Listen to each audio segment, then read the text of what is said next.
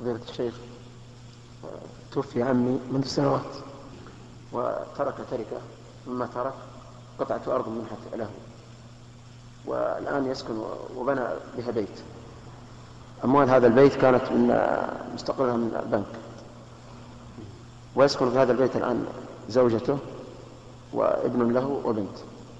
وله أبناء وبنات كثيرين ورثة كثيرون هل يلزم من القطعة هذه والأرض والبيت أن نتنازل بقية الورثة لهؤلاء لمن؟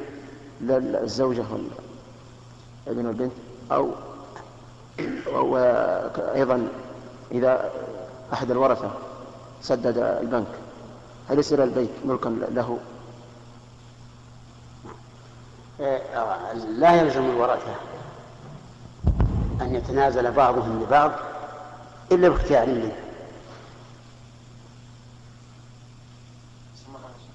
وأما من سدد دين البنك فإنه يثبت له على بقية الورثة ما ما ينالهم من من من التسديد حسب الملك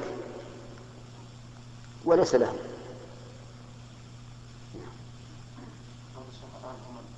سنوات له البيت هذا إيه. ولا أحد ما يعني يتكلم وقال أنا على كل حال الأمر لهم يرجى لهم.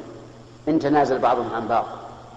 يلزم جمع الخير تنازل فيه. لابد من جمع الورثة كلهم.